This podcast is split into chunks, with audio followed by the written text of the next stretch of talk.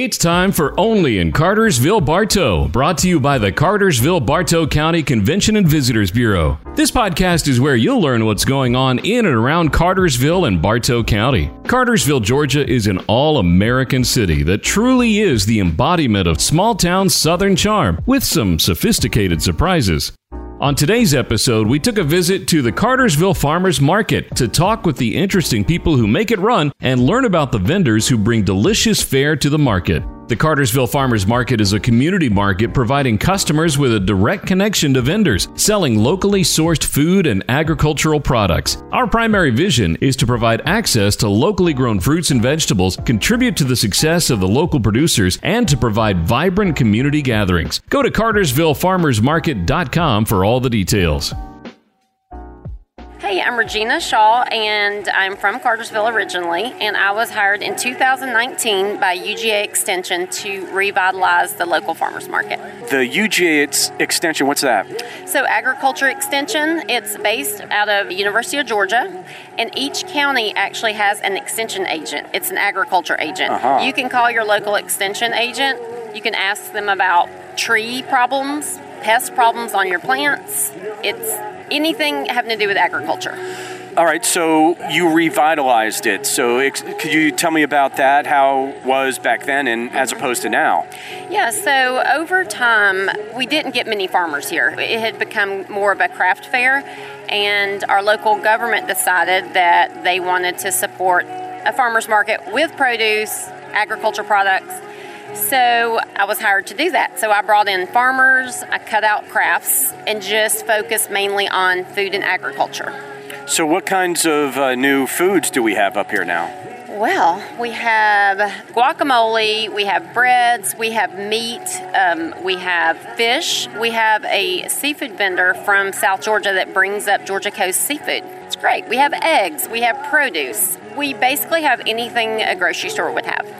So, what's the future of this farmers market? So we have grown every year. In 2019, our total sales were 115,000 for the season. The next year, 423. The next year, 576. And this past year, we raised $703,000 here. So that's how much money we're bringing into downtown Cartersville. It's a nice place down here. So, somebody that's listening to this, what is something that they should know about downtown Cartersville and the farmers market? Well, downtown Cartersville is a beautiful, charming place to hang out on a Saturday morning. All of our vendors here are local within a 60 mile radius. Bring your family here. Dogs, you can bring your dogs to the market. You can hang out. We have a breakfast area, coffee, music every week. It's instead of just shopping, you know, it's really a Saturday morning destination for families. We have an EBT program. If a customer has food stamps, they can bring their card, swipe it at the information table, and we give them tokens. Those tokens they can use to purchase any EBT product. We also give them Wholesome Wave tokens for free. So we match their tokens with free tokens that can be used on fresh produce. So it's just a way that we can really promote healthy eating among the community. So, what are the hours of the farmers market and how long will the farmers market go on? Okay, so we run May through September and it's 8 to 12 every Saturday morning, rain or shine. We do not cancel. Our farmers still have produce that they need to move and we don't cancel for any weather. So, come see us anytime.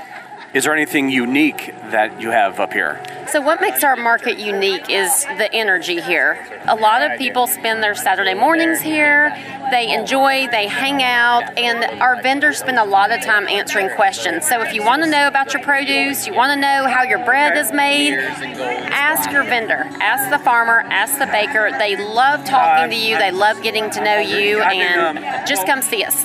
So let's get to know some of the vendors. My name's Kip Bishop. I'm with Eden Gate Farm, co owner of the farm. We've been doing this full time, year round for the last four years. We farmed all our life. Uh, I'm a fifth generation farm boy. My wife is a fourth generation. So we got a little, little experience in a few years in it. That's great. Farming obviously is a, a really tough business. And how does uh, being up here at the farmers market help grow your business? We determined early on that we didn't want to be row crop farmers and I didn't want to spend 24 7 in a combine. So we chose to go with the market farm route. So you serve the customer and you distribute through the farmers markets, obviously, and you cut out the middleman. So that's been a big help to us. We sell direct to the customer and we know our customers and we try to listen to them. You know, a lot of times I grow things that I never dreamed I would grow because I've had customers go, you know, I would buy purple Swiss chard if you had it. So I'm like, okay, I'll find some seeds. We'll figure out how to do it. So, huh? That's interesting. You take requests basically for growing vegetables. If, if it fits, we do. Um, we do a few restaurants. At one point, we were doing some custom growing for some restaurants. We don't do that now because it's just not really feasible. You never know. Yeah you know, a guy owns a restaurant, he expects to have his 12 pounds of watermelon radishes at 2 o'clock on Friday.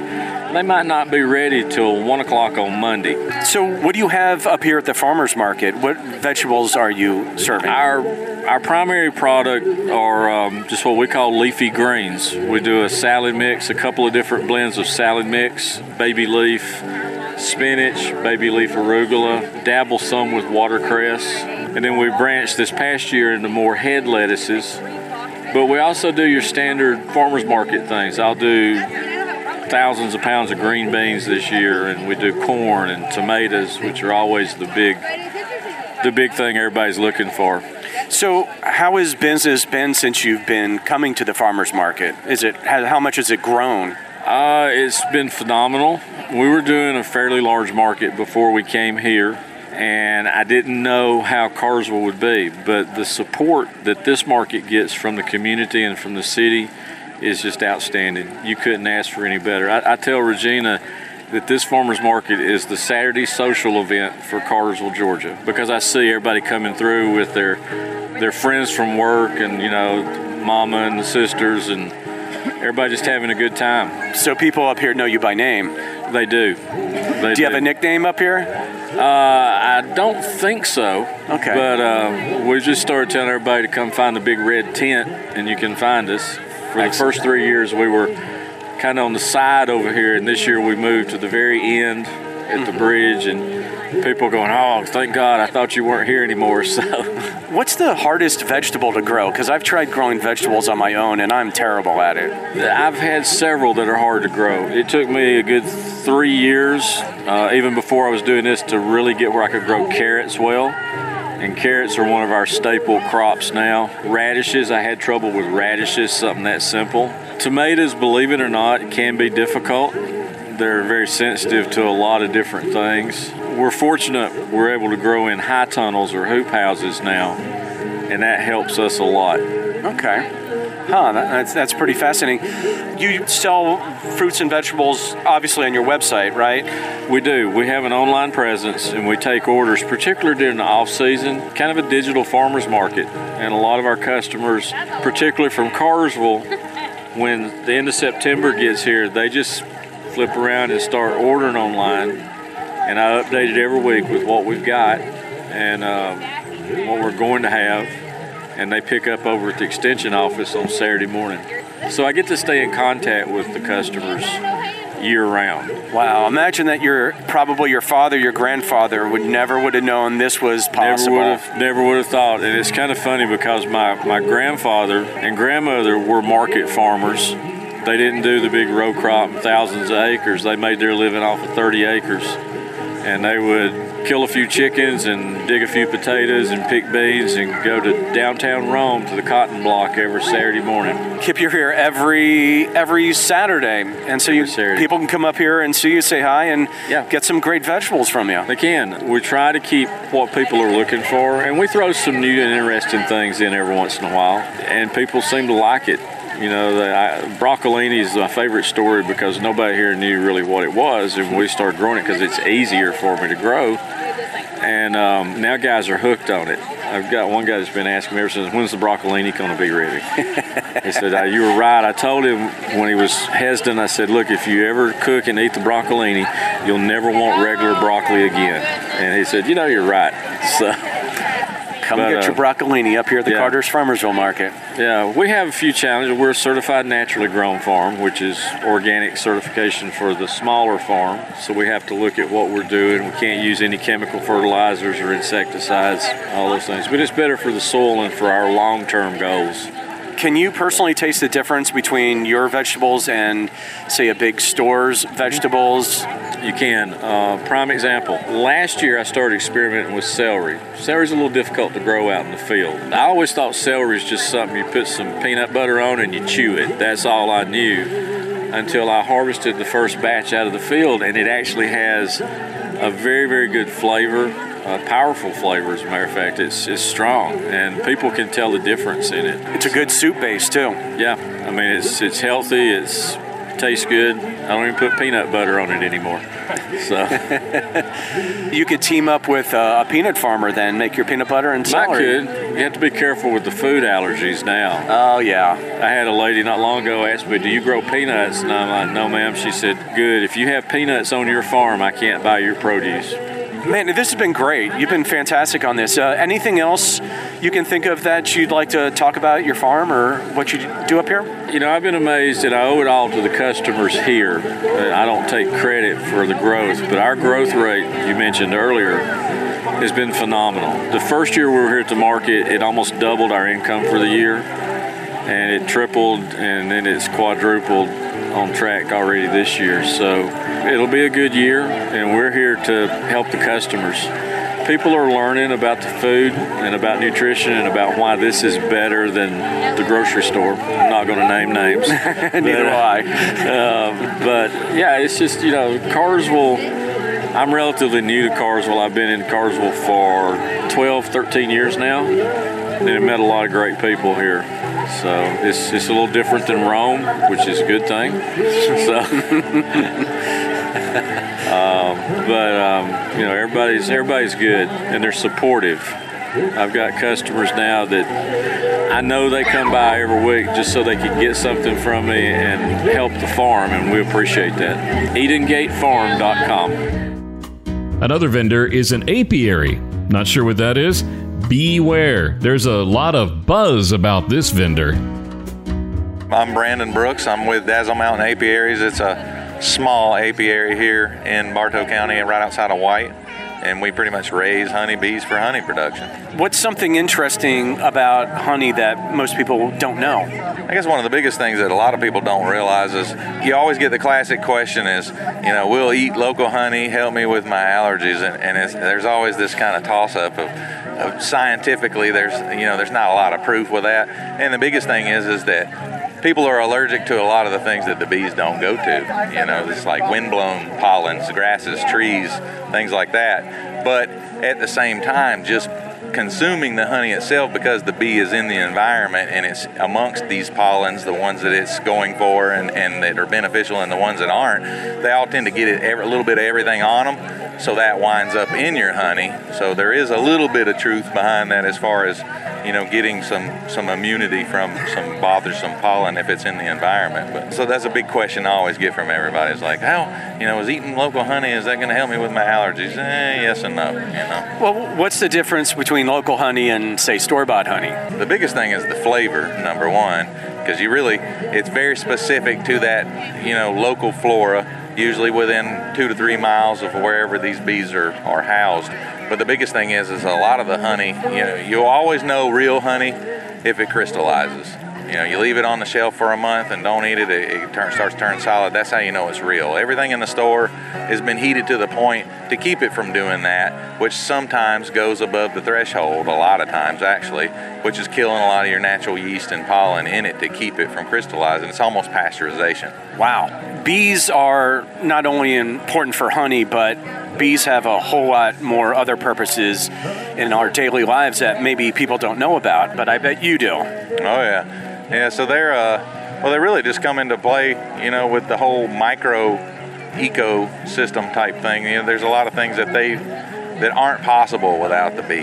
You know, there's other, I guess you could say, pollinators and things of that nature, but the bee itself is a very dedicated you know, selfless critters. So, and that's why we use them for pollination and so many different things because they, you know, they don't have, really have to be trained. Their natural behavior is is they want the best source, the best quality, and the best amount that they can get, and they won't turn to anything else until they get that. That's why we can use them for pollination and, and why they're specific on so many other plants. There's, you know, bugs fly, they get on things based on on their, you know, their dietary needs. Well, a bee does that in a way you know, so perfectly that they tend to, to select the best from the from the environment.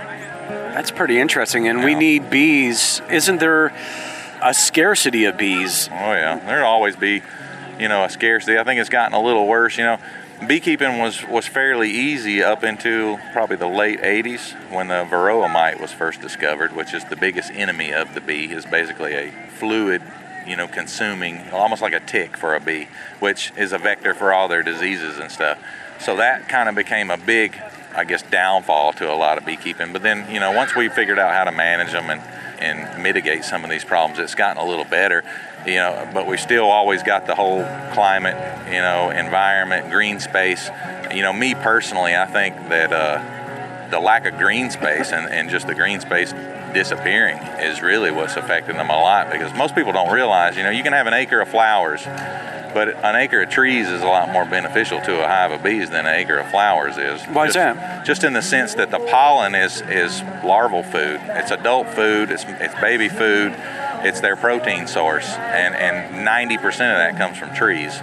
You know, some of the first trees to bloom every year are the maples in February, and and without that, you know, most overwintering colonies, they would be, you know, almost hurting, starving to death by, by March if they didn't have that. Are you worried about the future of bees?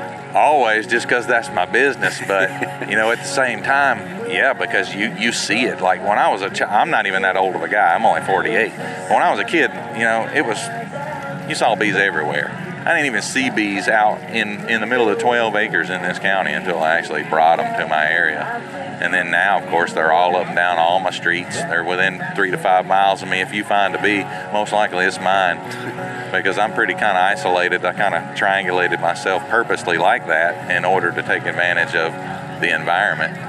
How many bees do you think you own? Oh man, uh, typical production colony is in the hundreds of thousands, but we're in we're in the 90s with colonies as far as the number of them that are actually production. You know, you always got a handful that are, you know, they're they're not there yet. You know, you, you keep, you know, you have various stages in a bee yard. You have production bees, and then you have bees that are there. There'll be production bees next year.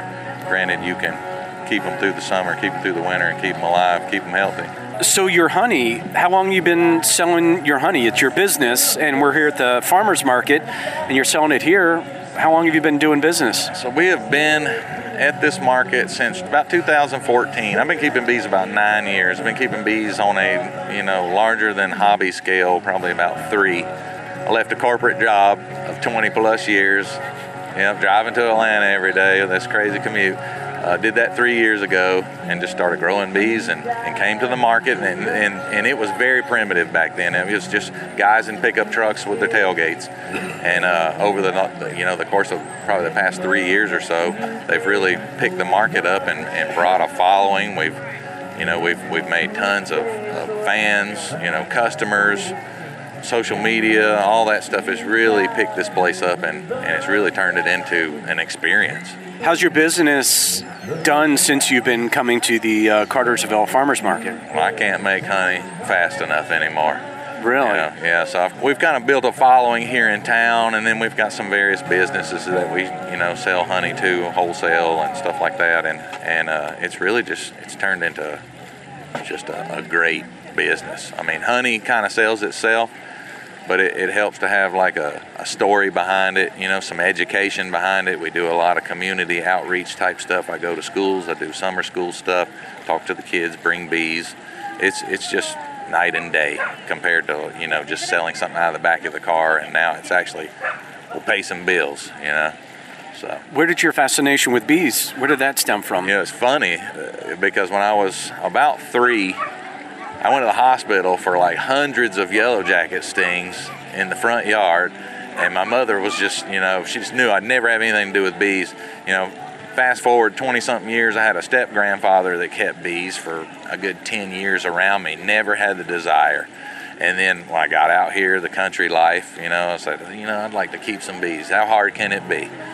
Famous last words, you know. Eight million dollars later, and uh, here we are. You know, you know a little something about bees, and uh, and got a good, good little business going. And I don't know, you kind of fall in love with it. It's kind of labor of love too. You know, beekeeping is you spend 20, you know, 80 grand to make 20. Is what they say. Yeah. It's farming. So What is good? What's your favorite thing, favorite food or drink to put honey in? you know, so it's funny you ask that too, because like I'm the I'm probably one of the rare beekeepers that doesn't eat the product. And I won't say I don't eat it at all. I do eat honey, and my go-to honey is probably on peanut butter. Honey and peanut butter sandwich. That's what we grew up. Poor, poor kids from the south. That's what we ate. You never get rid of it. But uh, I wear enough of it during the season that I, I guess I kind of absorb it through my skin, and and uh, that's probably my go-to, I guess. What is your website and details they can find you? Uh, Do you have our webpage is Dazzle Mountain Farm and Apiary, and we are on Instagram and Facebook. You can just look for us at Dazzle Mountain Farm and uh, like us. Send us messages. We do videos. And you get a wild hair, you want you want to put on a bee suit? Give me a call. I'll put you to work. And one of the most popular attractions at the Cartersville Farmers Market is Nagel's Bagels and their mouth-watering varieties. My name's Rich Nagel, and I am a transplant from San Diego, California. My wife was rebelling from the South, and that's where we met. So I brought her home, and now her mom loves me forever. Anyway, she started a cafe way back in 08, and I was traveling up to New York getting these great bagels every morning. And I came home and I said, Do we have any bagels here? And in her cafe. And she said, No, we only have biscuits, land of the biscuits, right? And so uh, she said, Why don't you make it for me, Nagel Bagel? And that kind of put the fire under me. So that's Nagel's Bagels. Nagel's Bagels. So we started actually, I don't know, ingredients, kind of sourcing local as best we could in 08 and I did nothing with it because I had a corporate job. I just retired last September after 30 years of being in project management for software companies all over the nation for clinical trial managements. It was a brain job and I didn't have any passion. It was more of something I was really, really good at, but it wasn't my passion. And so that's what this has given me. It's given me something that I can actually create and at the end of the day feel proud of what I grew, you know, what I produced. And so I just started tinking with it. And uh, Regina, the director of the, the farmers market, when she started putting this together, this a new approach to the farmers market, it became this thing that all my friends and family loved. And I just started sourdough. I started different bread, flours, and different things she said she wanted to try it. So I walked it across the street to her jogging group and and she loved it and said, "By the way, you're in the market." And I had no choice apparently. How long have you been uh, at the market here? So I think this is our fourth year. 4 years. So not a full year the first year, but I think we had 4 weeks. And then after that it's been every year. I can't miss the market. It's it's too critical because it's it's my roots. It's like what started it all it turned my my hustle side job into my next career, my second second path. So it's kind of cool. You have different types of bagels on your. I looked at your menu, by the way. Absolutely. And there, what's your favorite bagel? I can think of right off the top of my head, the Asiago cheese and jalapeno. Oh yeah. That one to die for. Also, If you like a little spice, you know, the cream cheese calms it down a little bit, but yeah, that's that's a big seller. and the maple bacon bagel. Oh my gosh! Yeah. How did you come up with that one? So my daughter came up with it. She wanted some French toast style bagel. She loves bread, and I said, "How about we do something with maple?" And okay, Dad, you know, kind of thing. And now everyone loves it. And bacon in the South, hello, it's like a staple. That's right. So yeah, that's how it kind of formed. It is one of our best sellers uh, as a sandwich as well. We have a, uh, a BLT on the maple bacon, so you have the little salt and the sweet, and it just it's really good. I was thinking about putting like sausage and cheese, and then topping it with more syrup and just Absolutely. and just uh, not worrying about life for a few minutes. It is a moody food. Oh man, how Yeah. good would that be? For sure. Business here at the farmers market is Mm-hmm. how essential has that been for you? So it's essential for me to be driven, I think. Uh, it gives me the motivation each day to wake up and, and make what I make. And then I get to relax at the farmer's market and meet my friends and family that walk right in front of my, my booth. And it's just sort of a connection with the community. I'm not some big philanthropist or any anything to I don't know go out of my way for things but this has made me open up to people more. So it's really helped me connect in a different way. So I think I'm a better human because of it. What's the future for Nagel's Bagels? right so last June uh, 2022 we opened our shop here on Main Street and now we've been approached by a, another city that wants us to open a a breakfast shop in their town. So it's in Rome, right up the way. And so we're talking to the city, we're talking to, you know, the local farmers market because we love the community's approach instead of the business side, trying to open a storefront and expect people to show up. Uh, I'd like to meet the people first. I'd like to be there, find where we're going to donate to homeless shelters and support groups and things like that, and then build the business on top of it. And your website is uh, Nagels Bagels and Brews. Yep. Dot Okay. com, yep. Dot com. That's right. It's we're talking coffee, right? Well, yes and no. Oh, we do carry mimosas and beer, and uh, that's where we're at right now. The new location will have a bourbon bar on the roof, and we'll have a full service uh, restaurant from 6 in the morning till 11 at night. That's the hope, that's the vision. So we'll see if that comes to fruition. that sounds great. Um, it's going to be fun. Oh my gosh, I'm trying to think what else. Um, is there anything else? Uh, you know, help out this farmers market and and your business. So, well, I mean, I think the style of bagel that most people think about is this hard, big, bready thing. We meet the need of what people want. So, if people like a lot of bread on certain sandwiches, we'll, we'll accommodate, but we like to make our bread a little thinner, more of a sandwich bread. It's still fluffy. It still will fill you up and carry you through lunch, but we also scoop our bagels if we need to and fill up the scooped bagel with fillings and meats and cheeses, and we have almost a full deli that we can just have a variety of different things we add to our bagels. We have everything from sweet, savory, plain but we also do charcuterie boards where we you know dice up the, the bagels and have chunks of bagels. You we did a, uh, a dance studio hired us last night to go to a dance party and set up an 85 person charcuterie board. And so that was another side thing that we we're learning as we go kind of deal. But Do you come up with new ideas on maybe different bagels or what to put on bagels? Because I'm thinking so many different thoughts about what I can put on one of your bagels. That is Absolutely. like something something totally out of the ordinary. What what is something that normal people wouldn't think about putting on a bagel? So a blueberry bagel, right? Sweet. There's a little bit of sweet, but it's not like a donut sweet. And then you add a brisket to it, like a smoked meat. So you have the sweet and you have the smoked meat. A lot of people say, "Why would you do that to your barbecue?"